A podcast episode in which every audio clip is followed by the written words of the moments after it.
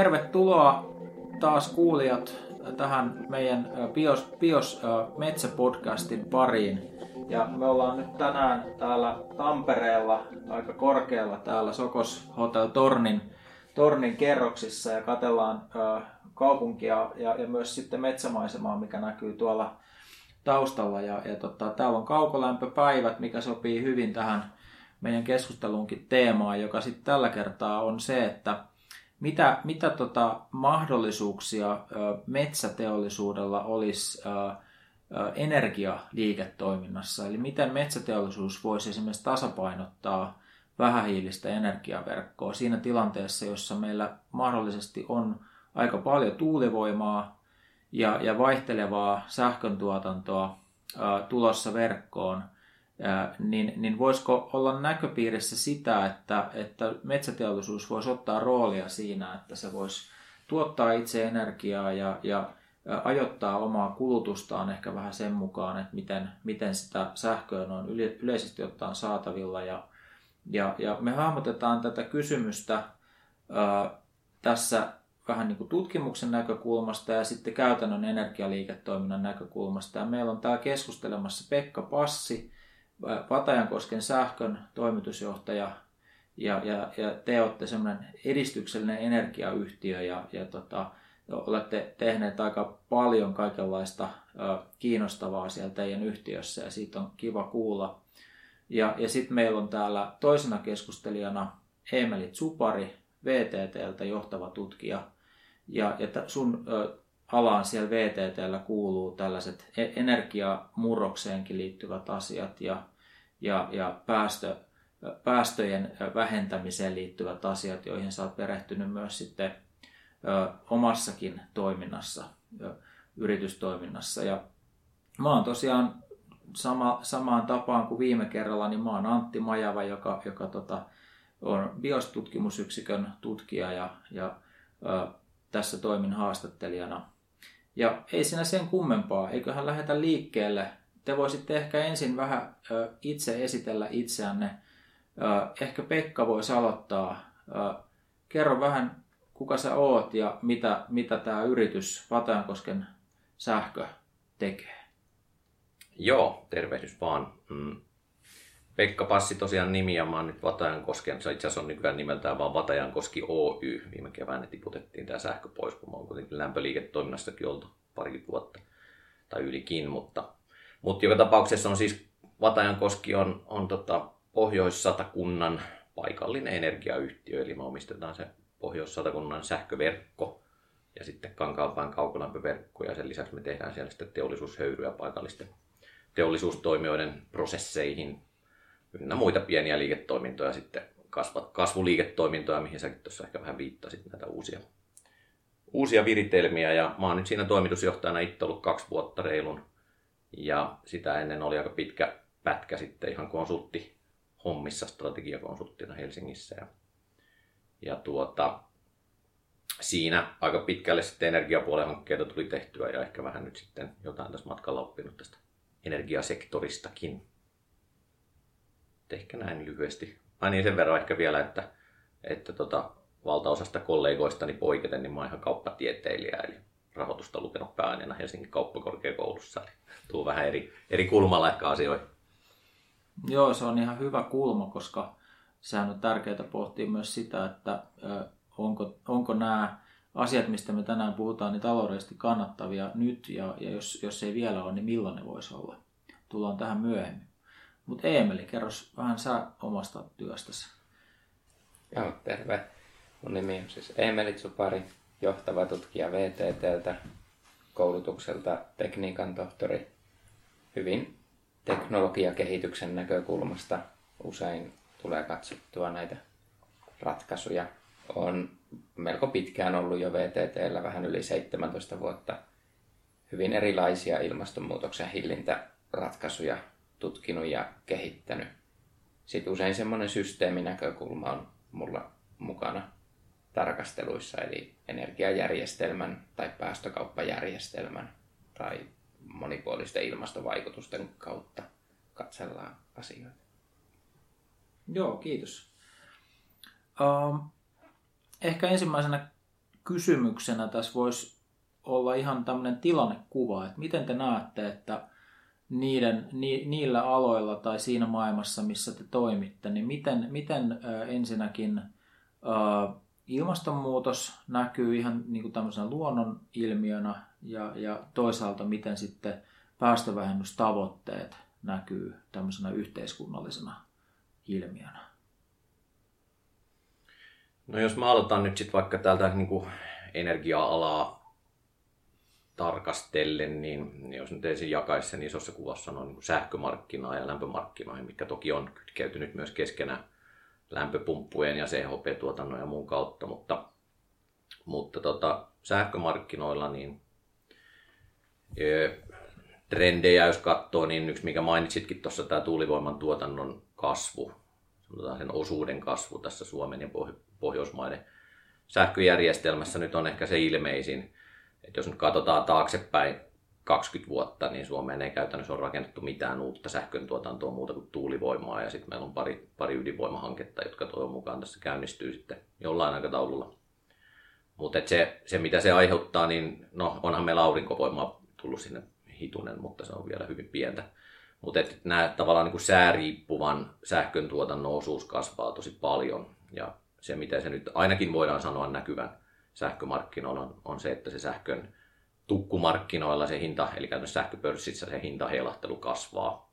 Se hintaheilahtelu kasvaa siis ihan päivätasolla, viikkotasolla, että sitten vuosien välillä, riippuen siitä, että miten vesivuodet nyt ajoittuu. Niin kuin nyt on, on nähty tässä syksyn aikaan, kun on huono tai kuiva vesivuosi, niin hinnat on vähän lähtenyt laukalle.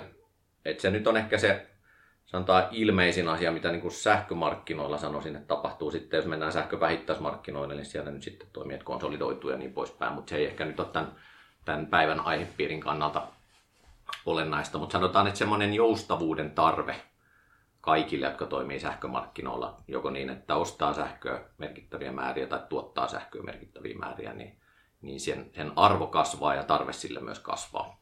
Eli se, että sä pystyt varastoimaan asioita tai sitten sitä omaa toimintaa ohjaamaan niin, että siihen saadaan joustoa. No sitten jos nopeasti vielä vähän lämpömarkkinoilta, niin, niin tota, mikä siellä nyt ehkä se suurin driveri on, niin, niin voisi sanoa, että kyllä tämä päästöoikeuden hinnan kasvu, että se on kolminkertaistunut tai jopa nelinkertaistunut tässä reilun vuoden aikana, niin, niin onhan sillä ihan hirveä vaikutus niihin, sanotaan erityisesti isompiin kaupunkeihin. Eli päästökaupan piirissähän on, on niin kuin lämpöä tuottavat laitokset, joiden polttoaineteho on yli 20 megawattia. Eli se ei koske ihan pienimpiä.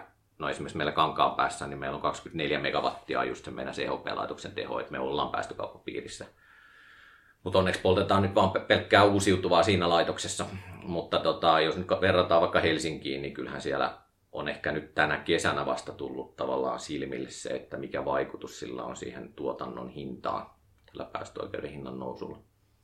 Ja toki sitten myöskin fossiilisen sähkön tuotantoon ihan samalla tavalla silloin vaikutus, mutta kyllä noin nyt ehkä ne, että nyt puhu liian pitkään yhteen putkeen, niin noin nyt on ehkä ne isoimmat driverit, että, että miten se nyt sanoisi, summaisi, että meillä on niin kuin joustavuuden tarve energiamarkkinoilla kasvaa tosi paljon, tai on kasvanut ja sen arvo, että jos sä pystyt toimimaan joustavasti kasvaa, sitten semmoinen tietty tarve tälle resilienssille, että sä et ole riippuvainen mistään yhdestä polttoaineesta. Tai sanotaan niin kuin lainsäädäntöön liittyvät riskit on kohtalaisen isot, että semmoinen näkymä eteenpäin on tosi lyhyt. Et siinä mielessä se, että sä niin kuin hallitset riskejä kaiken polttoainepuolen ja sitten asiakaspään ja, ja kaiken muun osalta, niin, niin se, se on ehkä semmoinen niin kuin tällä hetkellä eniten päänvaivaa aiheuttava asia, että miten, mikä on pitkällä tähtäimellä kestävä tapa toimia energiamarkkinoilla?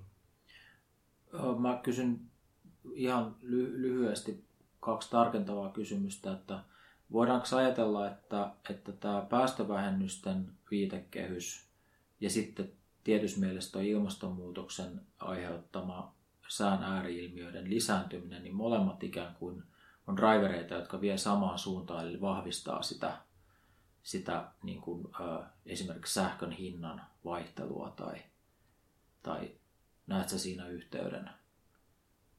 Joo, kyllä. Siinä yhteys on toki, toki voisi sanoa myös, että sitten tämä niin kuin, säävarmuuden rakentaminen tai se, että varaudutaan näihin myrskytuhoihin tai lisääntyviin myrskyihin ja sitä kautta sitten laitetaan sähköverkkoon aika paljon rahaa, että se saadaan säävarmemmaksi, niin, niin mä sanoisin, että sillä on tavallaan loppukäyttäjän näkökulmasta sillä on ehkä nyt melkein voi sanoa pelkästään hintaa nostava vaikutus, ainakin lyhyellä aikavälillä. Mutta tota, ehkä pitemmällä aikavälillä voi olla, voi olla sitten toisinkin päin sitten, kun, kun tota sähkön laatu tavallaan paranee siinä, että, että katkoja ei tule. Toki sitten jos puhutaan metsäteollisuudesta, niin ne nyt on sen verran järeitä laitoksia, että, että heillä nyt on välillä ihan omat verkot ja muuta, että se ei sillä tavalla niin kuin suoraan ehkä siihen vaikuta, mutta jos nyt ajatellaan tämmöisen normaalin kuluttajan näkökulmasta. Mutta siis tota joo, ihan hurjaa se heilahtelu on jo nyt, ja, mutta ei kuitenkaan läheskään sitä, mitä se esimerkiksi Saksassa on tällä hetkellä niin kuin markkinoilla se sähkön hintaheilahtelu, että, että kyllä se meillä tulee pahenemaan vielä sitä mukaan, kun, kun saadaan lisää tuulivoimaa verkko tai paranemaan, miten nyt kuka haluaa nähdä, että kyllä se avaa mahdollisuuksia tietysti aika paljon myös. Joo, meillä on kotona tuommoinen sähkön hintaa seuraava ilmavesilämpöpumppu ja, ja tota, meillä on sitten asennettuna toi, toi tota, tuntihinta-applikaatio ja sitä kun on seurannut tänä syksynä, niin hu- huijakkaa. Kyllä siellä on niin tuosta kesästä alkaen oikeastaan niin ollut aika hurjia ne piikit. Et siitä, siitä kyllä jokainen huomaa, että kyllä sitä tasapainottavaa toimintaa tarvitaan. Että, että sitten piti vaihtaa tuommoiseen kiinteähintaiseen vuoden sopimukseen aika kovalla hinnalla. Että siitäkin pystyy heti jo jokainen huomaamaan, että, että siitä sitten täytyy maksaa, jos sä haluat kiinteän hinnan, niin jollekin sä sitten maksat siitä, että se tasapainottaa sitä. Kyllä. Ja ottaa, kantaa sitä riskiä siitä hinnanvaihtelusta. Se on just näin. Se on just näin. Ja toi on, toi on tosi mielenkiintoinen näkymä, että kun sanotaan, jos ajatellaan säätyvää sähkön tuotantoa, jos en puhuta kulutuksesta ollenkaan, mutta tuotannosta, niin siellä käytännössä ainoat vaihtoehdot olisi, olisi vesivoima, sen kasv, niin kuin määrän kasvattaminen tai osuuden kasvattaminen sitten tässä pohjoismaisessa järjestelmässä ja Suomessa. Ja sitten tota, toinen olisi tämmöinen niin kuin lauhdetuotanto, eli pelkästään sähkömarkkinoiden mukaan tavallaan säätyvä. Mitä nyt aikaisemmin oli, sanotaan, että sitä polttamalla teet vain sähköä, ettei lämpöä ollenkaan, niin semmoiset laitokset sitten ajoi sen mukaan, että mikä oli, oli sähkön hinta. Mutta ne on käytännössä markkinoilta hävinnyt, ei meillä ole enää mitään muuta säätävää kuin tuotantoa kuin vesivoima. Ja sitten on tietysti tämä kulutuspuoli, mutta siitä voidaan puhua sitten hetken päästä enemmän. Annetaan Emelinkin välillä puhua. Joo, kiitos Pekka. Oli kyllä kiinnostava avaus tähän. Joo. No niin, mitäs tämä herättää Emelissä, minkälaisia näköaloja sä oot nähnyt? No, alkuperäiset kysymykset taisi unohtua jo, mutta siihen kiinnitin huomiota, että ei mulla Pekan vastauksiin juuri lisättävää, että hyvin, hyvin samankaltaisia ajatuksia ja samalla tavalla näkyy oman työn puolesta, että me samalla kehitetään teknologioita yleensä peilata niiden kannattavuutta nimenomaan näitä sähkön hintaa ja päästöoikeuden hintaa vastaan. Ja nämä se on Pekan mainitsemat asiat siellä keskeisesti nyt näkyy, eli sähkön hinnan kasvanut vaihtelu ja sitten päästöoikeuden hinnan nousu, mitkä tekee tietysti erilaisista ratkaisuista paremmin kannattavia kuin mitä ne on aiemmin ollut. Tämä sähkön hinnan vaihtelu on ehkä kasvanut nopeammin kuin mitä itse osasin odottaakaan. Tuulivoimaskenaarioitahan on pitkään puhuttu, että kuinka kovasti tuulivoiman osuus tulee kasvaa. Mutta se, että se näkyy noin voimakkaana siinä sähköhinnan vaihtelussa, niin kuin mainitsit tuossa äsken, että paitsi että niitä huippuja nyt on ollut, tietysti on ollut nyt energiahinnat korkealla tänä syksynä muutenkin, mutta myös erittäin halpoja hintoja öisin. Et se tekee kyllä sille joustolle arvoa.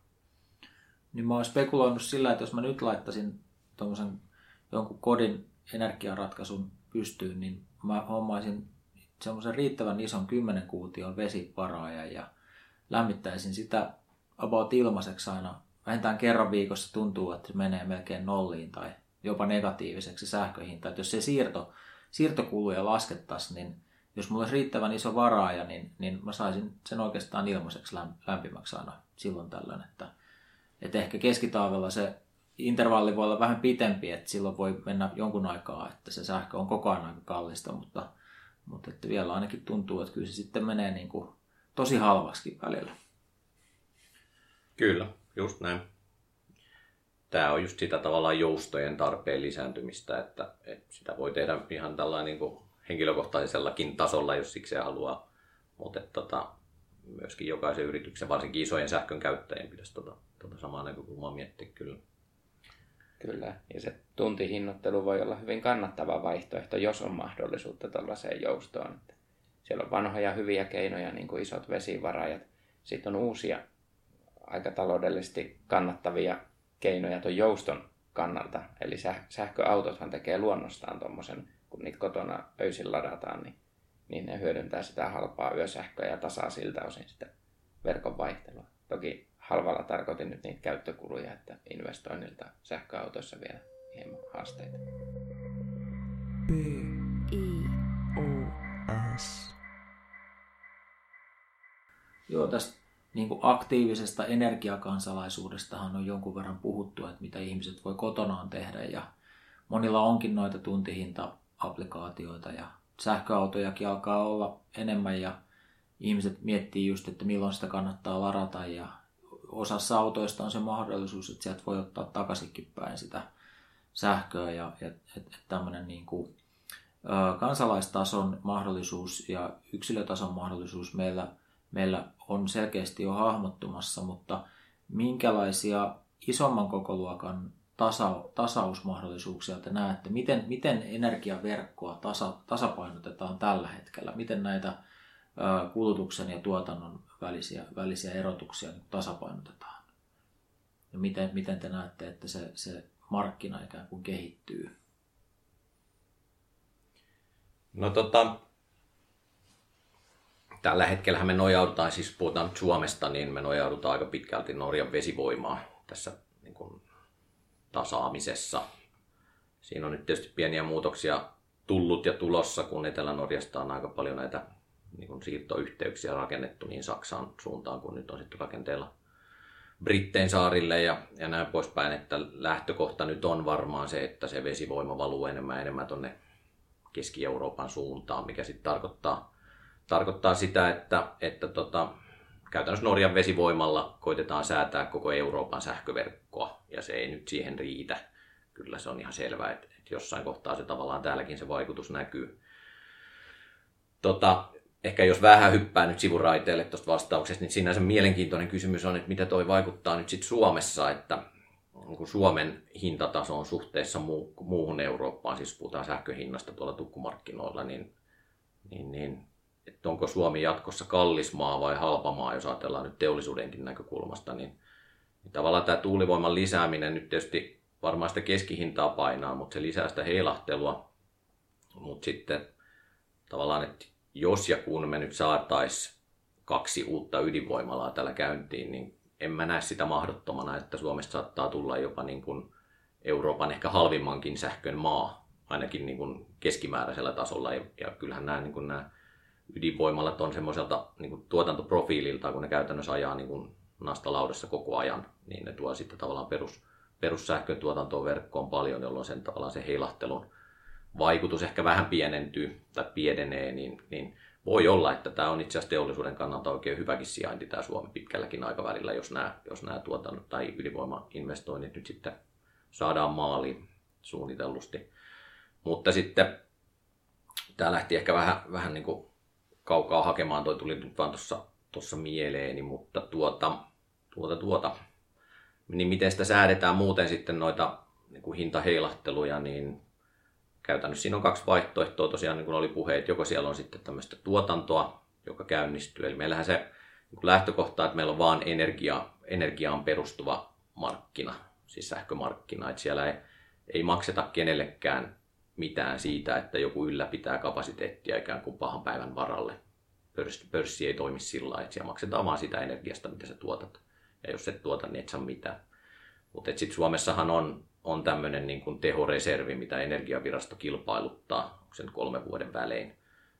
Taisi olla joku suuruusluokkaa 500 megawattia, en muista mikä se tarkka, tarkka määrä nyt oli viime kilpailutuksessa, mutta et, et he kilpailuttaa sillä tavalla, että sinne voi osallistua niin kuin tämmöisellä, no oikeastaan millä tahansa sähkön tuotannolla tai kysyntäjoustolla, että, että kilpailuttaa, sinne tulee tarjoukset, se sitten valitsee siitä niin kuin edullisuusjärjestyksessä sitten riittävän määrän kapasiteettia, mikä sitten semmoisina hetkinä, kun Suomesta alkaa loppua teho, siis siinä mielessä, että ei ole riittävästi tuotantoa verkossa, niin, niin sitten sieltä aktivoidaan 15 minuutin aikavälillä tai jollain muulla aikavälillä. No tämä tehoreservi on vähän hitaammin käynnistyvää, mutta, mutta meillä on nämä säätösähkömarkkinat, mistä niin kuin tavallaan se, se isoin on tämä tehoreservi, missä on selkeästi eniten. Että siellä sitten, kun käsky käy, niin, niin valmistaudutaan käynnistää laitoksia. Tai sitten vaihtoehtoisesti siellä voi olla näitä kysyntäjoustotarjouksia, että joku teollisuuslaitos on, on tota, sitoutunut siihen, että he ajaa tuotannon alas tarvittaessa. Et fin, Fingrid sitten pyörittää tämmöisiä niin kuin lyhyemmän aikavälin niin kuin säätösähkömarkkinoita, millä sitten vastataan siitä niin kuin se, sanotaanko niin kuin sähkön laadusta sähköverkossa, mikä on sitten semmoista sekuntia, millisekuntitason tai muutaman minuutin heilahtelua varten, niin, niin tota, erilaisia mekanismeja sitten, että he tekevät sopimuksia eri toimijoiden kanssa, jotka sitten kytkee tuotantoa pois tai päälle tai, tai, tai sitten omaa kulutustaan päälle tai pois. Ja, ja sillä tavalla, että Fingrid ylläpitää tätä niin kuin lyhyen aikavälin markkinaa ja, ja energiavirasto sitten tämmöistä niin kuin vähän vakavampiin tilanteisiin liittyvää sitten tehoreserviä. Toi nyt on se, niin kuin se, millä siihen pyritään, mutta normaali markkinatilanteessa on tosiaan tämmöinen niin lyhyt säätö, mihin se painottuu. Oliko riittävän sekava vastaus? Se oli hyvä vastaus. Vielä siihen taas tarkentavaa kysymystä, että ymmärretään vähän, että mistä on kyse. Eli minkälaisia hintoja maksetaan tämmöisistä tota, tasauspalveluista? Jos me ajatellaan megawattikohtaista hintaa, niin, niin että jos meillä on tietty hinta vaikka ihan sille, sille sähkölle, tai no niin, no siis näin, näin voidaan ajatella. Paljon kun maksetaan niin kuin eri, eri tasausmekanismeissa per megawatti. No siis ne heiluu ihan hirveästi ne hinnat, että et se riippuu vähän mille markkinalle, ja, ja se ei mene aina niin kuin, miten nyt sanoisi, kun, kun tosiaan tämmöinen niin kuin sekuntitason tai millisekuntitason heilahtelu, mikä on yleensä tehdään siis jollain sähköakuilla, osallistuu sinne markkinoille, niin mä en oikein osaa sanoa, mitä, mit, mitä sä, minkälaista korvausta sille nyt sais. Mutta sanotaan, että se on varmaan, jos ajatellaan niin kuin sähkön hintaa, että se on X, niin se on niin kuin muutamia kymmeniä prosentteja vuositasolla, mitä sä siihen ehkä saat niin kuin siitä sähkön hinnan päälle tavallaan, jos sä pystyt, pystyt toimimaan näin. Sitten taas tämmöinen niin kuin säätösähkömarkkinat, mikä on käytännössä semmoinen, että sun pitää 15 minuutissa kytkeä jotain pois tai, tai päälle, niin siellähän on, on niin kuin, se määräytyy markkinatilanteen mukaan. Että siellähän on nähty niin kuin, tuhat euroa megawatti niin kuin, säätöhintoja niin kuin pahimmissa tilanteissa. Sitten siellä on sellaisia tilanteita, että mennään niin kuin pakkaselle myös, että, että tota, käytännössä kannattaa pysäyttää tuulivoimalat. Muuten sä maksamaan siitä, että sä tuotat. Että tämmöisiä tilanteita, että kyllä kun heilahtelu kasvaa, niin tavallaan markkinaehtoisesti niitä pyritään muuttamaan, mutta kyllä siellä, siis kun tämä heilahtelu kasvaa, mitä tässä nyt on puhuttu, sen ainakin lähivuosina tulee kasvaa aika paljon vielä, niin, niin, niin tämmöiset mahdollisuudet, että siellä tehdään todella isoja rahoja lyhyellä aikavälillä, tai siellä voidaan menettää tosi isoja rahoja lyhyellä aikavälillä, niin, niin semmoiset tilanteet kyllä lisääntyy. Mitä Suomen kontekstissa tarkoittaa todella isot rahat? No semmoisia, että sähkömyyjät menee konkurssiin. Siis mitä nyt on tässä puhuttu, kun Englannissa on kaatunut kaasu- ja sähkömyyjiä. Et, et kyllä siellä siis sanotaan tuommoinen isompi sähkövähittäismyyjäyhtiö, jotka on siis tyypillisesti aika kevyitä, taseeltaan kevyitä ja tavallaan asiantuntijaorganisaatioita, niin jos ei siellä ole suojaukset kunnossa, niin kyllä siellä niin kuin miljoonien tappioita voi tulla ihan muutamassa tunnissa, jos, jos sä et ole riskiä hallintaa hoitanut. Ja, ja sanotaan isoilla teollisilla toimijoilla puhutaan vähintään sama, saman koko luokan asioista. Siinä mielessä tämä tämä tavallaan joustokyky ja semmoinen ketteryys, niin, niin sillä on kyllä ihan selkeä mitattava arvo. Ja, niin kuin Pekka tuossa sanoi, että niitä säätösähkömarkkinoita on erilaisia ja useita. Ja sitten siellä on vielä lisäksi on mahdollisuus osallistua tuntimarkkinaan tai vuosimarkkinaan, eli sopii hinta vuodeksi, tai sitten pelata niiden tuntihintojen mukaan. Ja muutama vuosi sitten mä laskin yhteen tarkasteluun semmoisen säätö, niin kuin säädön kannattavuutta taajuussäätömarkkinaa vastaan. Ja siinä oli muistaakseni satoja tunteja vuodessa sellainen tilanne, että kannattaisi tuhlata sähköä, sen, jotta saisi sitä säätöpalvelutuloa, jos siihen on teknisesti mahdollisuus. Eli se säätöpalveluhinta ylittää satoja tunteja vuodessa sähkön spottihinnan. silloinhan sitä voitaisiin tuhlata johonkin hyödylliseen, että ei vaan, vaan tota, tonne ilmaan sitä ää, tuutata, vaan, vaan tehdä siitä jotain. Esimerkiksi lämpöhän on niin kuin helppo vaihtoehto tehdä sähköllä, että jos ei mihinkään muualle, niin aina, aina siitä lämpöä saa tehtyä. Mikä tällä hetkellä näyttää sitten ää, Suomessa semmoiselta nopeammin kehittyvältä ja niin kuin riittävän ison kokoluokan ää, tasaamisen teknologialta, että onko meillä kehittymässä semmoisia, tasataanko sitä noita kysynnän ja tarjonnan vaihteluita lämpönä vai onko meillä isoja akustoja jossain vai, vai miten, miten se tapahtuu niin kuin nyt, nyt se tasaaminen? Kyllä toi on varmaan se miljardin dollarin kysymys, että siinä on mun näkökulmasta vastakkain niin kuin ne investointiriskit ja, ja sitten tulot. Et, niin kuin tuossa sanoin, että lämmöksen saa helposti tehtyä sen sähkön ja se on tämmöinen investoinnilta edullinen vaihtoehto ja matalan riskin vaihtoehto. Mutta sitten ehkä toisessa ääripäässä voisi ajatella jotain vedyn tuotantoa elektrolyysillä, jossa on niin kuin valtava potentiaali ja mahdollisuudet, mutta sitten taas mittavat investoinnit. Joo, kyllä.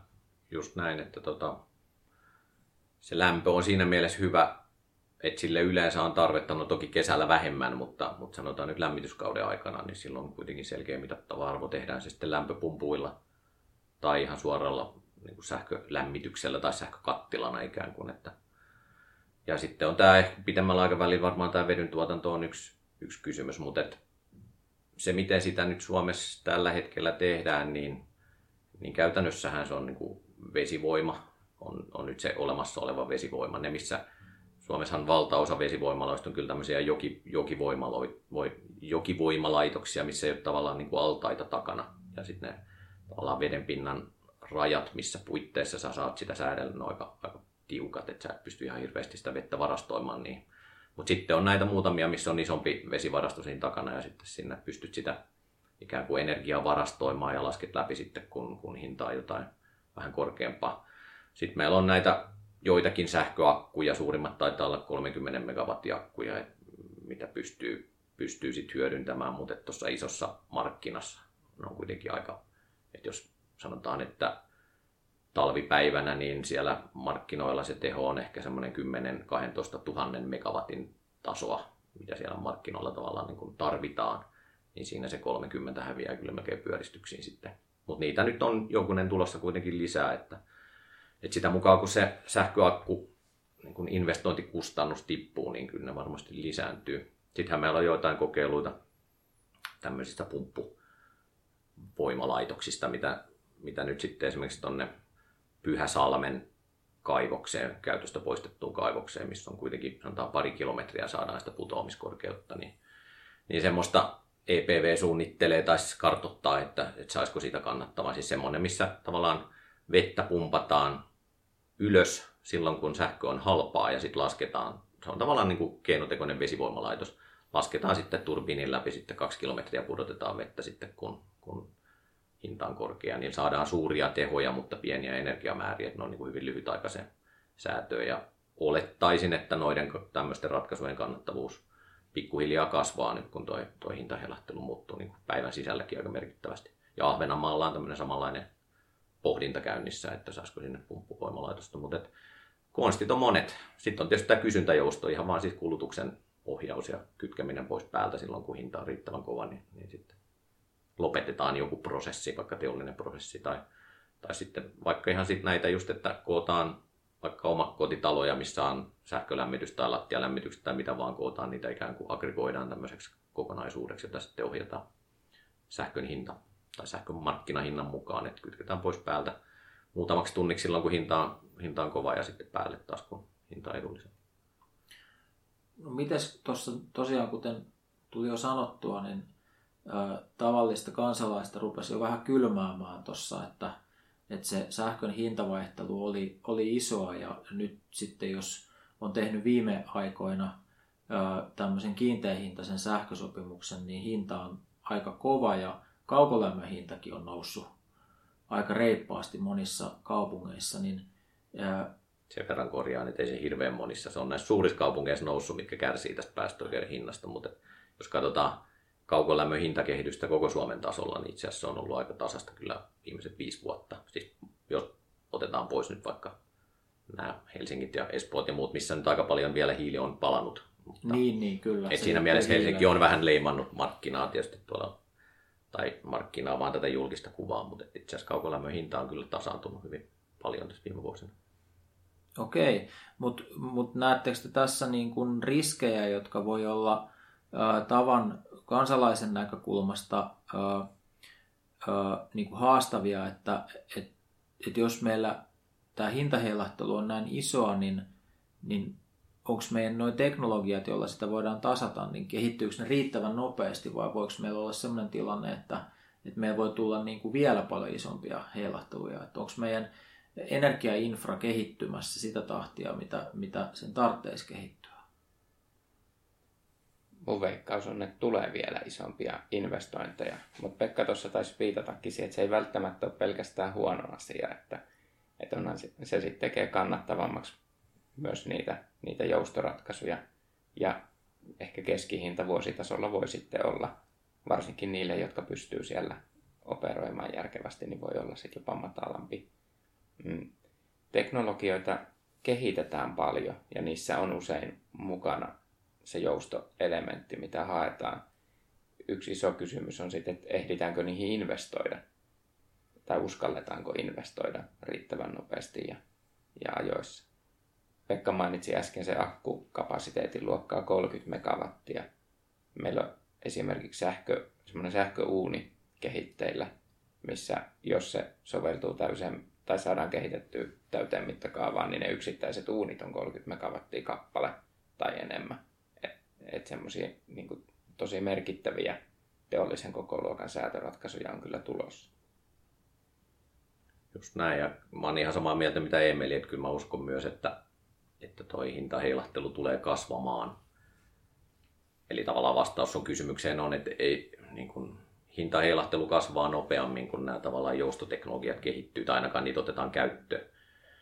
Ja tota, se luo niitä riskejä joillekin toimijoille, tavallaan jäykille toimijoille markkinoilla aika paljon, mutta sitten se tosiaan avaa mahdollisuuksia sitten uudenlaisille toimijoille tai niille ketterämmille toimijoille, jotka sitten pystyy omaa tuotantoa tai kulutusta ohjaamaan paremmin ja nopeammin, niin, niin semmoisille se luo tietysti ansaintamallia tai niin ansaintalogiikkaa ja mahdollisuuksia.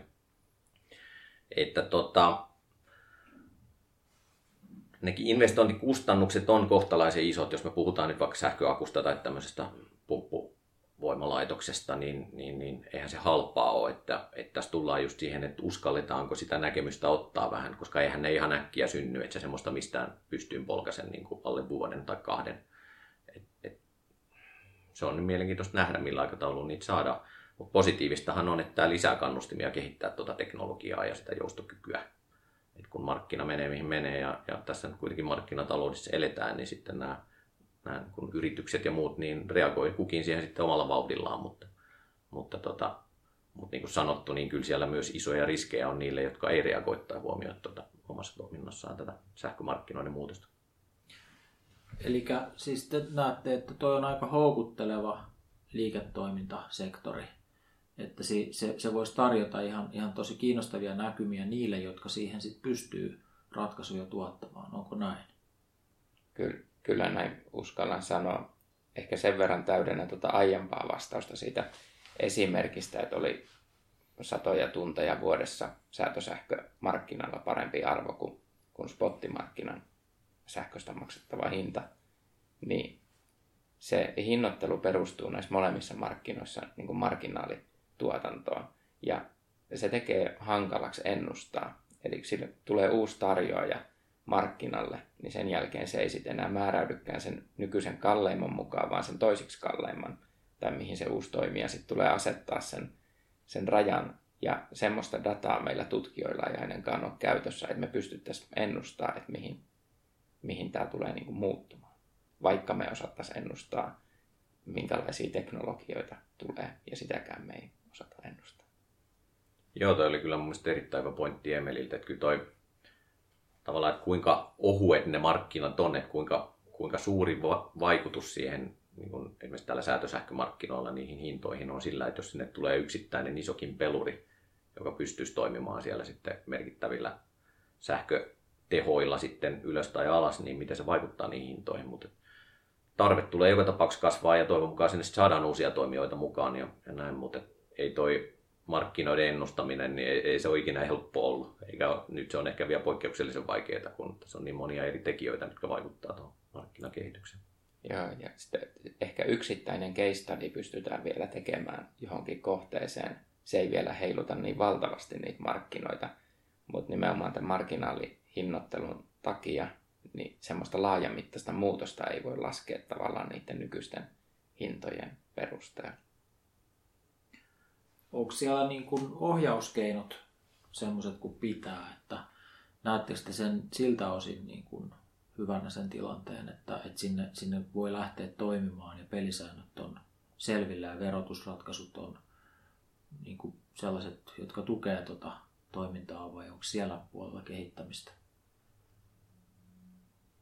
Niin, hyvä kysymys. Siis kyllä sinänsä se markkinamekanismi on olemassa, että, että ne markkinat on, että, että se, että sitten onko toimijoilla kykyä ja ehkä osaamista toimia siellä markkinoilla, siihen en osaa sanoa sitten, mitä verotukseen tulee, niin No tässä nyt on tietysti nähty jo veromuutoksia. Mä en nyt ehkä osaa noihin, niin kuin, jos nyt ei mennä siihen polttoainepuoleen, mutta niin kuin kulutuspuolella, niin nythän vuoden vaihteesta esimerkiksi niin teollisen mittakaavan lämpöpumput siirtyy alempaan veroluokkaan sähkökattilat siirtyy, datakeskukset, no datakeskukset ei varmaan ihan hirveästi mark- säätösähkömarkkinoille tuo osallistua, mutta ne siirtyy kaikki alempaan veroluokkaan, mikä, mikä tietyllä tavalla lisää näiden ratkaisujen houkuttelevuutta. Ja, ja kun tässä on nyt puhuttu tästä niin kuin julkisuudessa teollisuuden prosessien sähköistymisestä, että siellä pyritään polttamisesta pois ja, ja siirrytään enemmän sähköön perustuviin prosesseihin. Ja se voi aika pitkälle mennä myös sitä kautta, että, että korvataan polttamista sitten lämpöpumpuilla. Tuotetaan niillä sitä lämpöä ja matala paineista höyryä nyt ainakin tällä hetkellä pystyy jo tuottaa lämpöpumpuilla, niin nehän on sitten säätyviä ne lämpöpumput, että niitä voidaan ihan sekunneissa säätää päälle ja pois. Ja sillä tavalla, että kyllä sanotaan näin, että, että kyllä mekanismit on olemassa siihen, että, että tota, asioita pystyy jo nyt tekemään. Että enemmän se pallo on mun mielestä tuolla niin kuin yritysten ja kaupallisten toimijoiden päässä, että he tekevät omia johtopäätöksiä nyt tästä markkinakehityksestä. Joo, samaa mieltä kuin Pekka, että markkinamekanismit on ainakin pääsääntöisesti olemassa siellä ja, ja se tuulivoiman yleistyminen ja kasvava osuus tulee lisää sitä hintavaihtelua, mutta se kuuluu pelin henkeä ja, ja markkinat toimii sitten sen mukaan ja hintavaihtelu tulee lisääntyä. Sitten on erilaisia keinoja, niin kuin tuossa Antti viittasit, niin yksittäinen kuluttajahan voi sitten ottaa kiinteä hintaisen sopimuksen jos ei halua sitä, sitä hintavaihtelua niin itse kantaa. Mm. Pääsääntöisesti yleistyvä tuulivoima kuitenkin pitäisi laskea sitä sähkön keskihintaa. Ja sitten tulee tietenkin takaisin kytkentöjä, tulee näitä uusia sähkön kuluttajia ja, ja sitä on mahdoton ennustaa, että mihin se sitten niin kuin tämä, tämä tanssi lopulta tai milläkin aikavälillä tulee johtamaan. B. IOS. Onko teollisuus ottanut roolia nyt sitten, vaikka semmoinen paljon sähköä tai muuta energiaa kuluttava teollisuus, niin siinä mielessä, että, että kohdistaako he esimerkiksi omaa kulutustaan sähkön hinnan mukaan?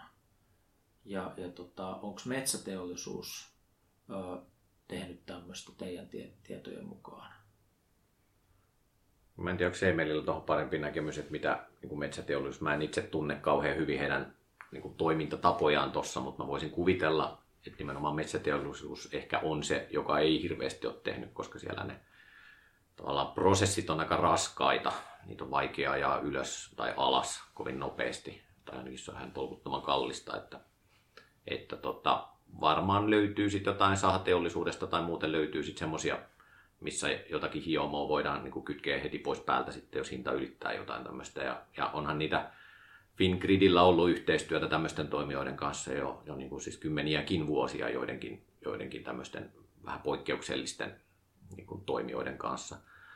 Mutta sanoisin kyllä isossa kuvassa, että, että ei teollisuus se, mikä kokemus mulla on teollisuuden kanssa toimimisesta, niin ei he energia-asioissa kyllä kauhean syvällä ole. Siis sillä tavalla, että ei he seuraa markkinoita, että he, he on keskittynyt siihen omaan prosessiinsa ja sen hiomiseen ja optimointiin, mutta että se, että, että mitä energiamarkkinoilla tapahtuu, niin ei heillä nyt ehkä siihen. Totta kai isot yhtiöt on oma, oma lukunsa, mutta että sanotaan tämmöinen keskisuuri teollisuus, niin en, en usko, että siellä on kyllä tapahtunut kauheasti mitään. Joo, kyllä taas on Pekan kanssa hyvin samaa mieltä, että, tai sama, sama käsitys asiasta. Teollisuus, varsinkin raskas teollisuus, on varmaan tottunut tuottamaan sitä mahdollisimman tasasta tuotantoa.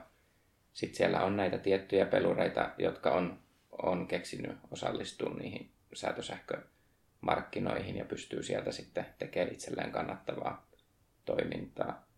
Enemmän teollisuus ehkä katsoo semmoista megatrendiä, että se sähköistyminen ja sähkön hinta tulee painuu alas ja sitten niin strategisissa päätöksissä sitä, sitä huomioidaan.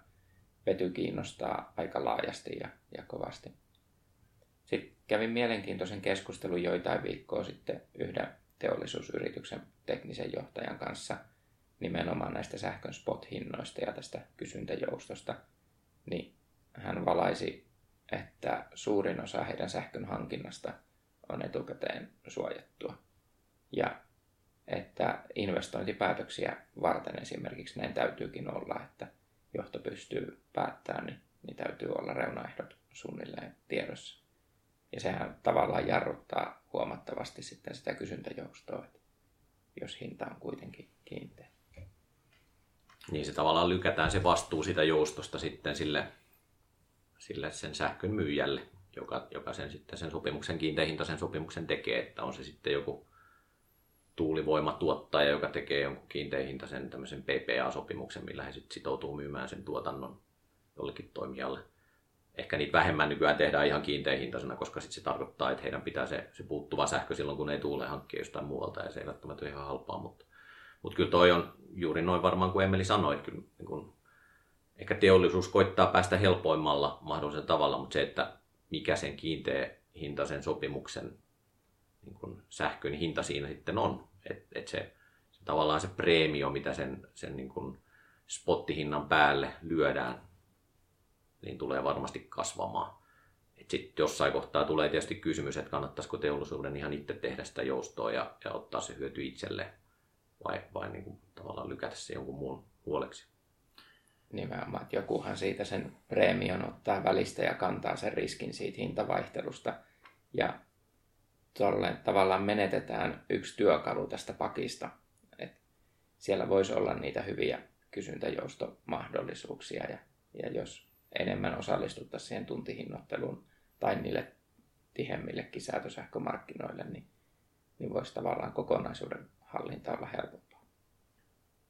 Joo, tuossa kattelin tilastoista tilastokeskuksen sivuilta energian, tai on teollisuuden energiankulutusta ja, ja, ja siellä metsäteollisuuden osuus oli, oli päälle 60 prosenttia. Vaihtelee tietysti vuosittain, mutta, mutta iso, suorastaan niin kuin valtava siivu siitä kaikesta teollisuuden energiankulutuksesta tapahtuu sen metsäteollisuudessa. Ja metsäteollisuuden energiankäyttö on semmoista 25 prosenttia koko Suomen kokonaisenergian kulutuksesta.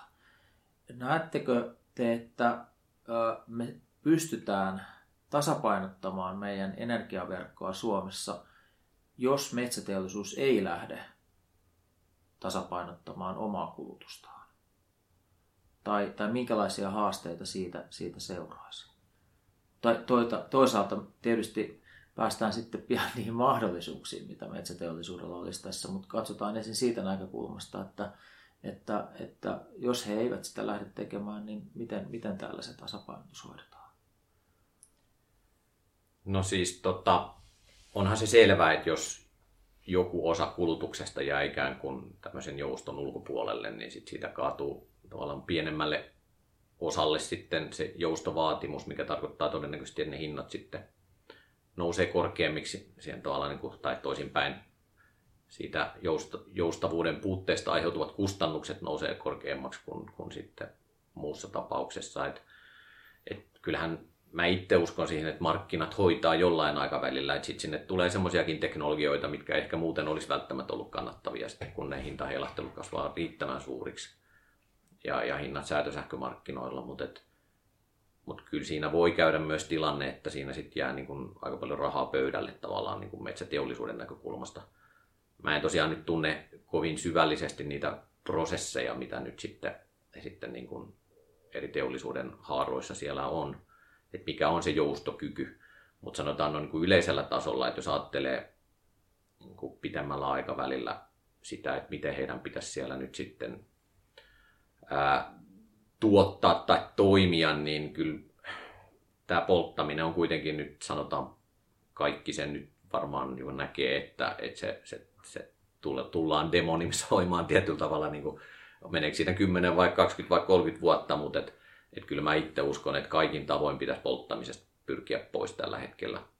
Oma juttunsa on sitten nämä niin kuin teolliset sivuvirrat, että ne nyt on varmaan aika pitkään vielä ikään kuin sallittuja polttoaineita, että jos nyt lipeää poltellaan tai sahajauhoja tai jotain niin tämmöisiä, mutta, mutta tuota, jos nyt ajattelee, että mitä siellä ehkä kannattaisi tehdä ylipäänsä teollisuudessa, mä en puhu pelkästään metsäteollisuudesta, niin on tavallaan ottaa näitä lämpöpumppuja käyttöön siellä kaikkialla, missä se on mahdollista. Että tavallaan se, ne lämpötilatasot ja, ja höyryn lämpötilatasot ja painetasot mahdollistaa sen, että ne tehtäisiin lämpöpumpuilla niin, niin se on tavallaan pitkällä aikavälillä ainakin kestävä ratkaisu, että tehdään polttamalla vain se, mikä on oikeasti pakko tehdä. Että jos tarvitaan korkeapaineista ja korkeasteista höyryä johonkin prosessiin, niin tehdään vain se polttamalla ja kaikki muu koitetaan tehdä sitten esimerkiksi lämpöpumpuilla. Että kyllä mä itse näkisin, että se on niin kuin pitkällä aikavälillä järkevää ja sitten nämä lämpöpumput tuo just sitä joustoelementtiä sit siihen prosessiin, jos siellä nyt on jonkun, jonkunlaista vaikka pientä höyryakkua tai lämpöakkua sitten osa näistä kokonaisuutta, niin se antaa vähän pelivaraa niin tämmöiset ratkaisut voisi olla yksi esimerkki, millä siellä sen teollisuuden puolella ehkä suojaudutaan tuolta tavallaan sähkömarkkinoiden pahimmilta skenaarioilta, jos saat muuten prosesseissa kovin jäykkä, niin sillä saisi ainakin minimoitua ehkä sit sitä altistusta. Tai toisinpäin, saisit kilpailuetua sitten, sitten vähän jäykempiin toimijoihin näin. Joo, ihan niin kuin Pekka tuossa sanoi, niin uskon itsekin, että markkinat hoitaa, hoitaa kyllä, mutta tavallaan jos sieltä joku peluri jää pois, pois pelistä, niin sitten muiden, muiden hinnat kautta tuotot siitä, siitä kasvaa. Mm, metsäteollisuudessa iso osa päästöistä tulee soodakattiloista, bioperäisiä hiilidioksidipäästöjä ja se on tavallaan osa sitä prosessia, semmoista polttoa, mitä on vaikea välttää, mutta ei mahdoton välttää. Siinä erittäin kiinnostava teknologia on tuo ligninin talteenotto. Eli se iso osa siitä poltettavasta jakeesta, joka sinne soidakattilaan päätyy, kun sellusta erotetaan tai puukuidusta, puusta erotetaan aineita kuiduiksi ja, ja sitten palavat lähtee musta lipeään, niin, niin tota, ligniini on siellä, siellä merkittävä palava aine ja siitä syntyy suurin osa näistä hiilidioksidipäästöistä ja siihen on tekninen ratkaisu ottaa tämä ligniini talteen. Sen taloudellisesta kannattavuudesta on, on olemassa tutkimuksia ja, ja julkaisuja. En osaa niihin sen tarkemmin nyt tässä ottaa kantaa.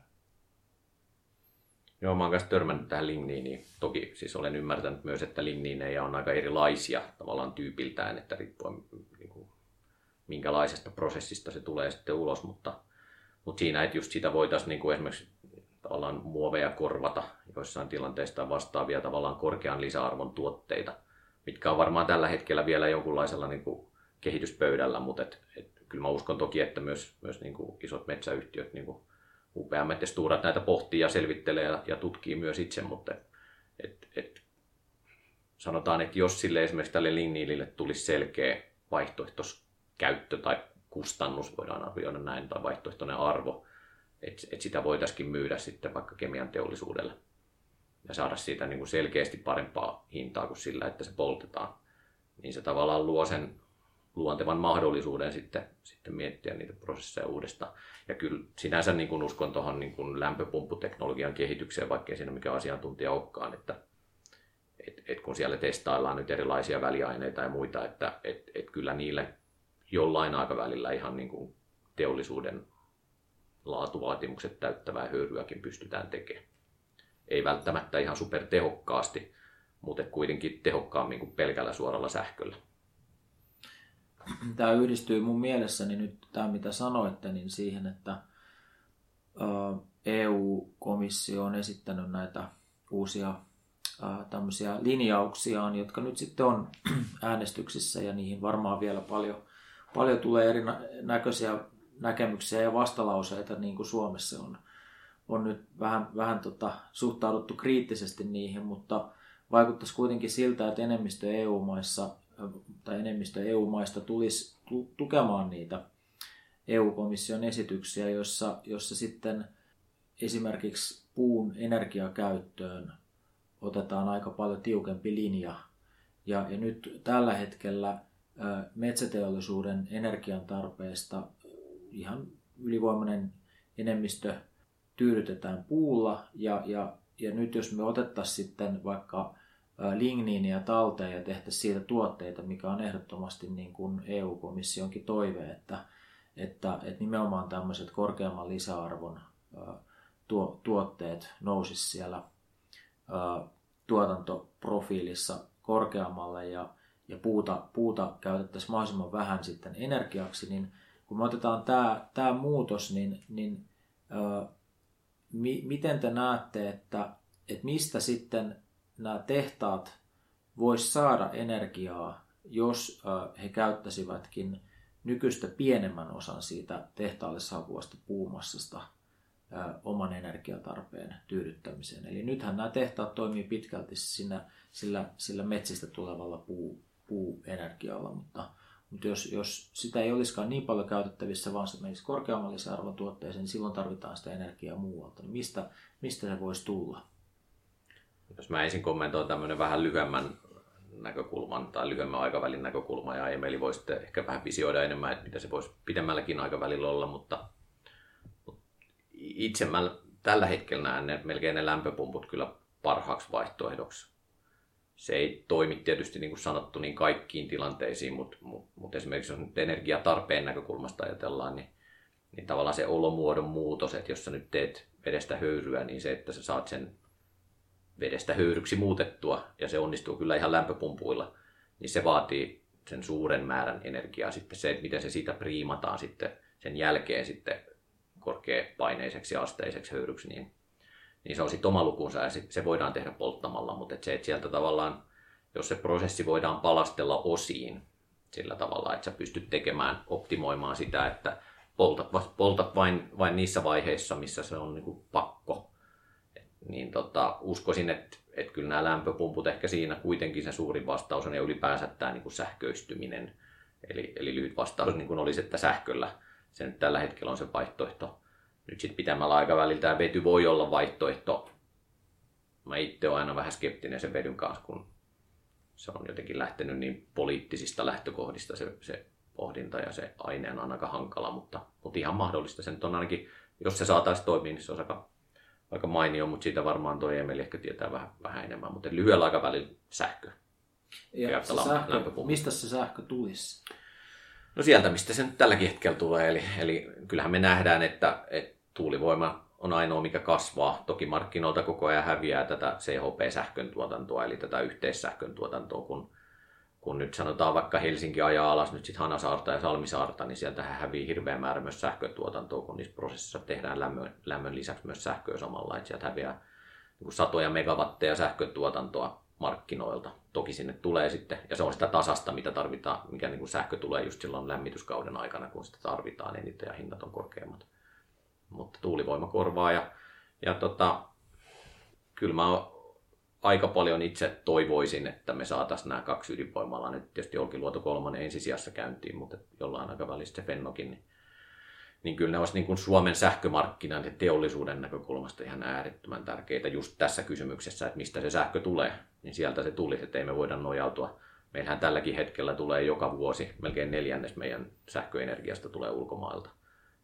Sähköteho mielessä, niin, niin kylmimpinä kesä, kesäpäivinä, kylmimpinä talvipäivinä, niin sanotaan melkein kolmannes meidän sähkötehosta tulee käytännössä Norjasta, Ruotsista ja Venäjältä. Ja en mä jotenkin itse en pidä kauhean hyvänä ajatuksena, että me nojaudutaan aina naapureihin tuossa. kyllä meidän sähköomavaraisuus pitäisi olla paljon parempi kuin tällä hetkellä. Ja sen takia me tarvitaan just tätä perussähkön tuotantoa myös, eli käytännössä ydinvoimaa mun mielestä. Tässä vielä kuulijoille muistutuksena, että tässä puhuu siis Pekka Passi Vatajankoski Oystä, eli energia-alan miehiä, ja sitten nyt, nyt Emeli Tsupari VTTltä.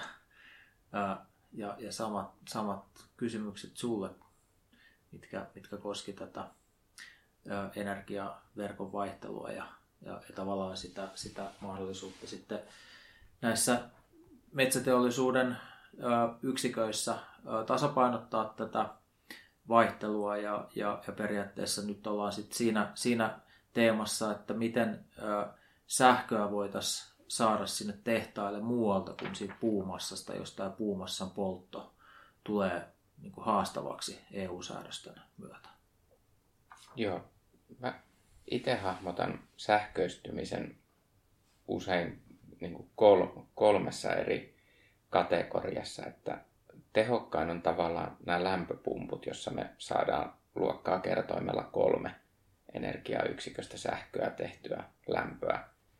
Sitten toisena suorasähköistyminen, millä saadaan suhteessa suunnilleen yksi yhteen sähköistä lämpöä. Ja sitten viimeisenä tämä vety, eli elektrolyysin kautta tehtävä epäsuora sähköistyminen, jolloin saadaan vähän yli puolet sähkön energiasta sitten tuonne vetyyn tai hiilivetyihin asti. Ja näillä on puolensa ja sitten rajoitteensa. Ja lämpöpumppujahan kannattaisi tosiaan laittaa minne ikinä pystytäänkään tälleen energian näkökulmasta, koska se hyötysuhde on niin hyvä. Mutta rajoitteena on sitten se, se lämpötilan yläraja, eli tehtailla on hyvin erilaista lämpöä, mitä he siellä tarvii. Tyypillisesti tehtaat on jopa yliomavaraisia lämmön suhteen, eli semmoista niin kuin matala arvoista lämpöä on siellä omasta takaa yllin kyllin ja se rajoittaa niiden lämpöpumppujen soveltuvuutta. Sitten tämän ligninin talteenottoon liittyvä energia on monimutkainen kysymys, koska se on siinä mustalipeän lämpöarvossa mukana ja sen nykyisten prosessien osalta pitäisi sit pysyä kuitenkin semmoisena, että se soirakattila toimii edelleen, asettaa rajan sille ligninin talteenotolle. Se, missä se sitten näkyy pieninä määrinä erotettuna, niin on menetetty sähkön tuotanto sieltä tehtaalta. Ja modernit sellutehtaathan on yliomavaraisia jo sähkön suhteen. En näkisi valtavana ongelmana. Ja yksi syy, minkä takia pidän sitä hyvin kiinnostavana vaihtoehtona. Nimenomaan kun ehkä sähkön tuotannon kannattavuus polttamalla heikkenee. B. I. O. S. Ehkä vähän nyt niin seuraavaan aiheeseen ehkä siirtyy osittain, eli tähän niin kuin puun käytön tavallaan jonkunlaiseen hierarkiaan tai prioriteetteihin, että mihin sitä puuta pitäisi ohjata, niin, niin, niin, niin tavallaan jos ja kun näitä hukkalämpöjä kuitenkin syntyy tuolla teollisuuslaitoksissa paljon, niin, niin kyllähän meillä on tässä ihan energia-alan toimijoilla, siis nimenomaan lämpöalan yrityksillä, kaukolämpöä toimittavalla yrityksillä kuitenkin aika paljon työmaata myös siinä niin hukkalämpöjen hyödyntämisessä. Et, et nythän on, on niin kuin viimeisen 5-10 vuoden aikana hyvin paljon tässä niin kuin lämmön tuotannossa on korvattu turvetta ja, ja hiiltä ja muita tavallaan fossiilisiksi, fossiilisiksi luettuja polttoaineita niin, niin puun poltolla, mikä on tavallaan aika lyhytnäköistä nyt, kun sitä tilannetta katsoo. Mutta sitten ne hukkalämmöt on kyllä ehkä semmoinen vähän käyttämätön voimavara vielä, että, että mitä me, me, me otettiin kankaan päässä nyt yksi, yksi laitos käyttöön, missä paikalliset kipsilevytehtaan hukkalämpöjä hyödynnetään kaukolämpöverkossa ja saadaan siitä niin kuin kolmannes meidän kaukolämmöstä tuotettua sillä, niin, niin se kaikki korvaa polttamista. Ja tarkoittaa sitä, että me tarvitaan vähemmän puuta poltettavaksi energiakäyttöön siellä, jolloin se on sitten jossain muussa käytössä. On se sitten vaikka teollisuuden niin kuin polttoaineena niin kauan kuin se nyt on vielä sallittua näin sanotusti, niin, tota, niin se, että se tavallaan niin kuin ohjautuisi se puu sinne, missä se on tavallaan kestävimmässä käytössä. Että jos nyt jollain tavalla sitä hahmottelee, niin kyllähän toi varmaan niin kuin isossa kuvassa tämmöinen sahateollisuuden tuotteet on se niin kuin ensisijainen, missä se sitten menee vaikka puurakentamiseen tai huonekaluihin tai johonkin, missä se sitoutuu se hiili hyvin pitkäksi aikaa. Ja sitten tota, toissijainen ehkä on tämmöinen niin kuin pehmopaperipuoli, sitten sellu, sellupuoli, missä sitten tehdään pahvia tai, tai, tai muuta, mikä on sitten hyvin nopea kiertosta siinä mielessä kyllä, että, että se sitten, sitten tota, aika nopeasti se hiili siitä vapautuu, kun se on tämmöistä lyhytkäyttöistä tavaraa, mutta toisaalta sitten usein se, se niin kuin kierrätys ainakin täällä meillä päin toimii tosi hyvin, tai sitten se voidaan käyttää sitten energiana uuden kerran. Mutta kyllä mä sanoisin, että se energia on niin kuin se viimeinen käyttötarkoitus, vaikka tässä nyt ehkä vähän puhun omaa toimialani vastaan, mutta ihan tällä, jos katsoo ilmaston näkökulmasta ja mihin tämä maailma menee, niin, niin kyllä se energiakäyttö pitäisi ilman muuta minimoida. Et, et siinä mielessä tämä on vähän hankala tilanne, kun, kun ole niin kuin vaihtoehtoisia teknologioita siihen lämmön tuotantoon niin hirveästi, että on ne lämpöpumput ja on tämmöinen geoterminen lämpö, että sä haet sieltä maaperästä sitä lämpöä, mutta se on vielä pirun kallista suhteessa nyt sitten ihan perinteiseen polttamiseen. Mutta, et ei ole ihan hirveästi semmoisia niin nopeita vaihtoehtoja siellä, mutta, mutta, mutta, mutta kyllähän se on selvää, että jos tämä katsoo tätä aikaperspektiiviä, että meidän pitää nyt hiilineutraalisuus käytännössä saavuttaa 20 vuodessa tai 25 vuodessa, niin niin ei voi olla semmoista tilannetta, että, että, tai en usko, että on semmoinen tilanne, että esimerkiksi jotain kantoja tai runkopuuta saadaan poltella tuolla energiaksi, että sehän menee ihan, ihan vastoin tota tavoitetta. Että ne, ne käytetään sitten siellä, nämä runkopuut, missä sille saadaan se hiili tavallaan sidottua pitkäksi aikaa. Ja, ja sitten niitä jotain liruja, sivuvirtoja, mitä ei muuten pystytä hyödyntämään, niin ne sitten poltetaan. Mutta kyllähän tästä todella mielenkiintoinen markkina tulee tähänkin viittasin tuossa aikaisemmin, kun puhuin siitä, että se on hirveän vaikea ennustaa, että mikä on se esimerkiksi puupolttoaineiden saatavuus ja hinta kehitys ylipäänsä nyt tulevina vuosina. Että itse on vähän, vähän skeptinen kyllä sen suhteen, että kyllä siellä vaikeita tulee olemaan.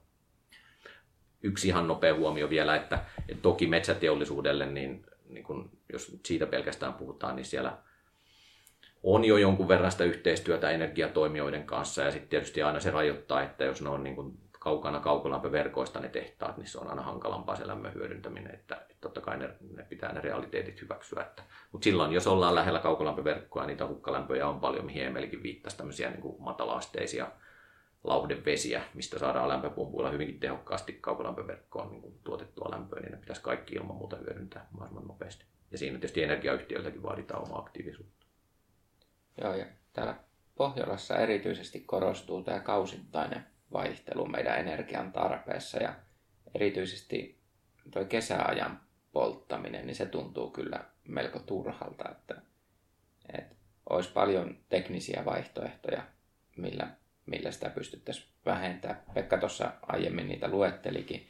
Aurinkoenergia ei tainnut tulla mainittuna. Siinä näen itse kyllä paljon potentiaalia. Meillä on edelleen kesäpäivinä energiahinnat ihan ihan merkittävät ja tuodaan energiaa Suomeen. Se, se on helppo hoitaa aurinkoenergialla. Ja bioenergiassa on semmoinen hyvä puoli kaikkien heikkouksien lisäksi, että se on varastoitavaa uusiutuvaa energiaa. Me pystytään sitä, sitä sit säästää sinne talven kysyntähuippuihin, kun meillä ehkä muita vaihtoehtoja on vähemmän. Just näin, hyvä pointti.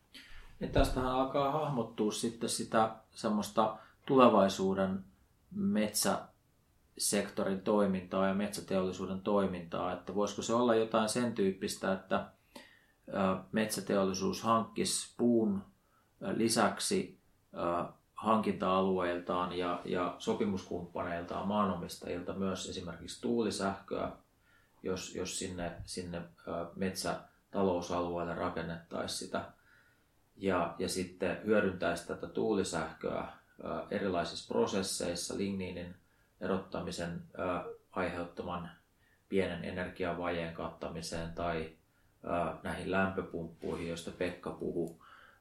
Ja, ja sitten käyttäisi näitä biomassoja, mitä heillä sitten edelleen sinne tulee, niin markkinatilanteen mukaan joko näiden paperit tuotteiden tai, tai mieluiten ehkä sahatavaran tuottamiseen, mutta myöskin sitten varastoisi ää, niitä tämmöisten energian kysyntäpiikkien ää, niin kuin varalle, ää, joko omaan tarpeeseensa tai sitten niin, että he käyttää biomassaa ja, ja myy siitä tehdyn sähkön markkinoille.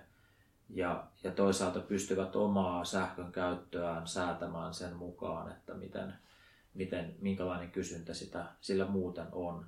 Niin onko tämmöinen niin kuin toimintamalli, jossa, jossa ollaan aktiivinen osa oikeastaan näitä muita sektoreita, energiasektoria, ehkä vähän kemian sektoria ja, ja niin edespäin, ja tehdään vähän vetyä tai ehkä aika paljonkin vetyä ja, ja, ja tehdään, tehdään ö, sähköä, tehdään kaikenlaista, niin eikö tämä oikeastaan vähän sellainen niin kuin biojalostamo, mistä me ollaan puhuttu vai miten, miten te näette? Olisiko tämmöinen niin kuin tulevaisuus mahdollinen? No, jos mä aloitan vastaamalla poliittisesti, että valtavan paljon mahdollisuuksiahan tuolla nyt tämä energiamurros tuo. Että nimenomaan hyötyminen näistä sähköistymisestä ja sähköhinnan vaihteluista, kysyntäjoustosta, jopa energian kausittaisesta varastoinnista, varastoitavien biojakeiden tuottamisesta sen sijaan, että ligniiniä poltettaisiin, niin siitä voi niitä Pekan mainitsemia korkeamman jalostusarvon tuotteita saada, tai sitten ihan varastoitavia energiatuotteita. Mutta niitä sähköistämismahdollisuuksiahan on siellä tuli keskityttyä nyt tuohon ligniiniin, mutta että niitähän on tosiaan paljon. Että suoralla sähköllä voidaan kyllä niin kuin erilaisia polttoainekäyttöjä korvata muutakin kuin, kuin vedyn kautta. Kyllä, ja siis no toi oli mun mielestä Antilta ihan hyvä, hyvä yhteenveto, että jos mä itse metsäteollisuudessa toimisin, niin niin kyllä mä tota, ainakin lähtisin pöyhimään. Siis totta kai siellä tulee sitten reunaehtoja ja rajoitteita ja muita vastaan, miksi joku ei ole mahdollista ainakaan lyhyellä aikavälillä.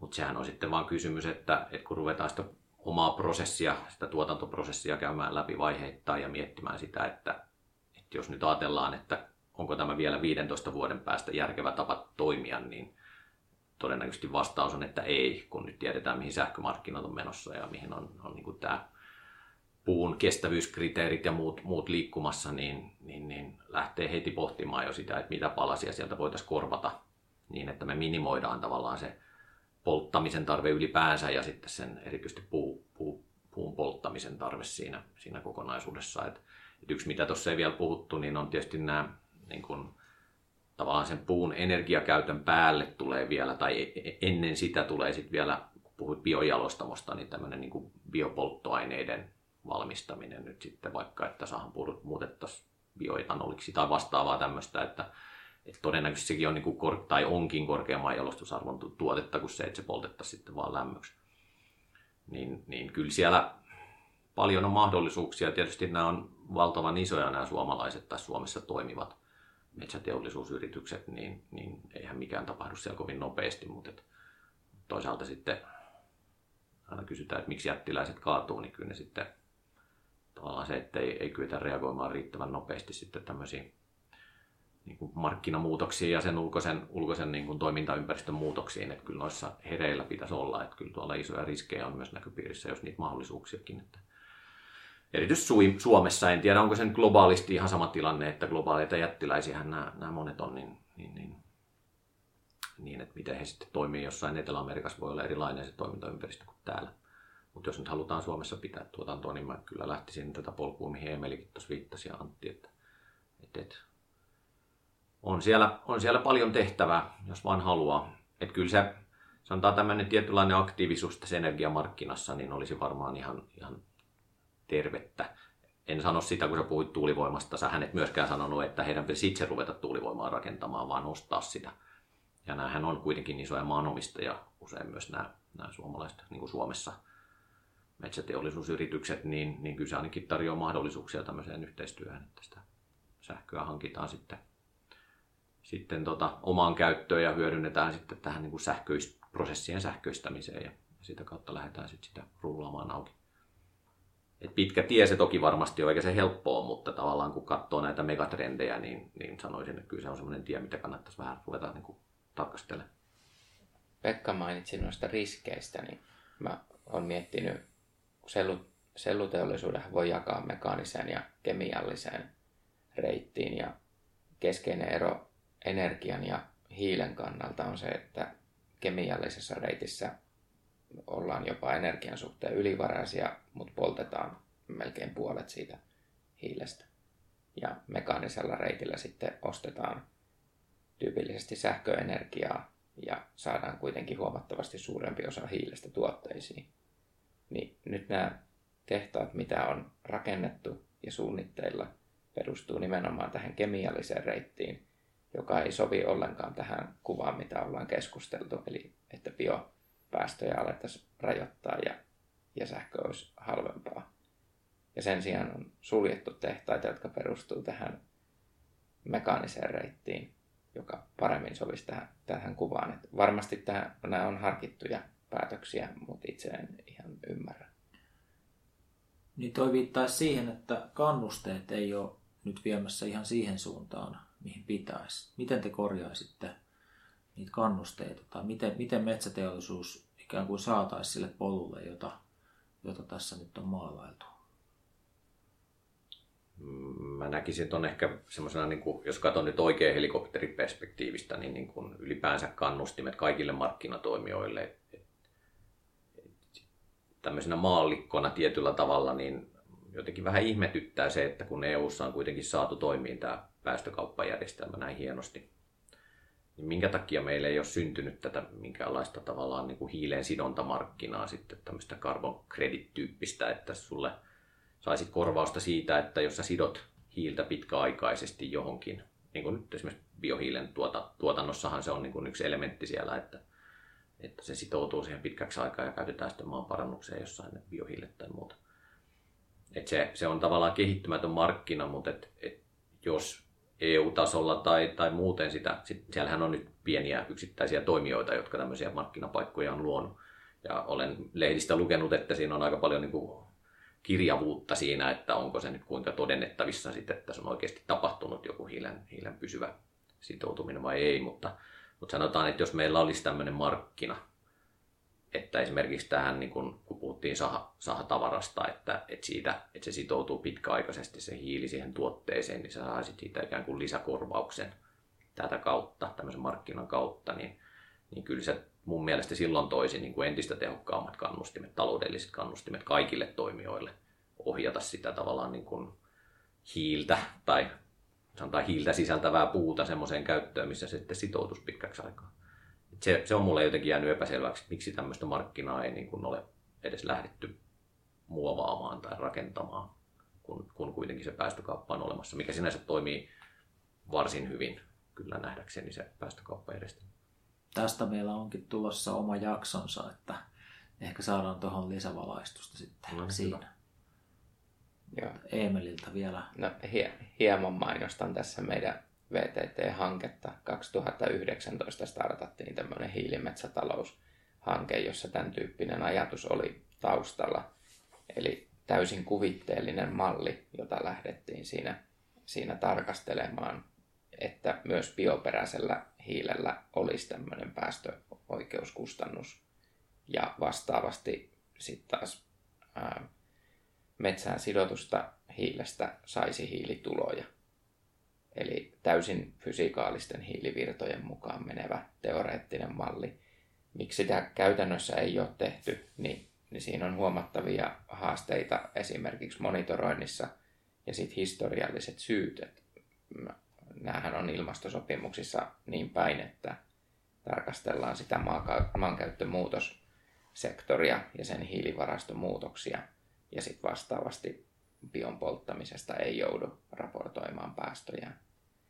Tavallaan kaksoislaskelma. vielä. Ni, niin, vielä. Että se, se on mahdollista, että se, se muutos tulee ja erittäin mielenkiintoinen se meidänkin hanke on ollut.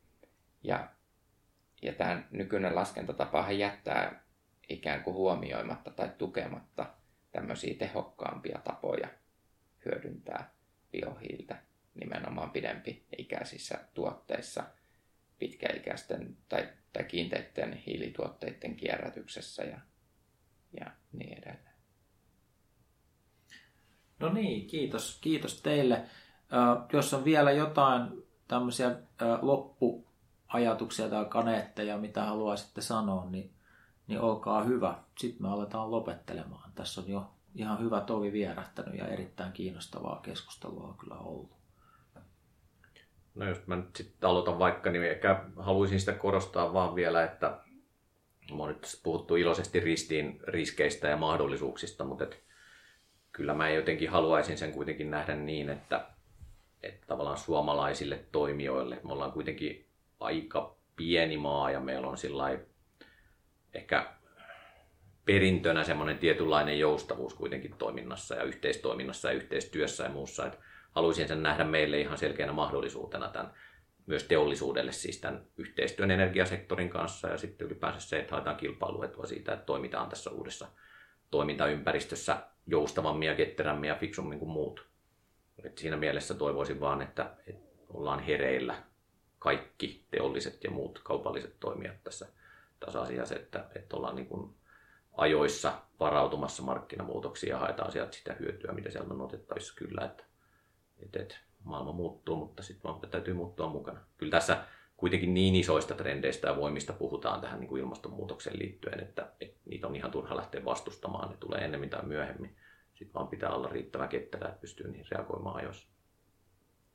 Kyllä, ja isoja mahdollisuuksia nimenomaan, että maana Suomi, Suomi on kuitenkin ollut pitkään riippuvainen tuontienergiasta, niin kuin tuossa aikaisemmin puhuttiin. Ja kansantaloudellisesti useita miljardia euroja vuodessa on meidän energian tuonti pakkasella. Niin nimenomaan tämä tuulivoiman, aurinkovoiman mahdollisuudet vähentää niitä menoja, mitä, mitä jatkuvasti ulkomaille valuu meidän energiahuollon osalta, niin, niin sen on jotenkin pakko olla kansantaloudellisesti järkevää. Ehkä, ehkä siinä se loppukaneetti sitten. Hyvä. Päätellään tästä nauhoitusta tähän ja, ja tota, palataan sitten pian taas asiaan seuraavan teeman parissa. Kiitoksia kuulijoille ja kiitoksia keskustelijoille. Ja kiitos Antille. Kiitos. keskustelemaan. No niin, moi moi.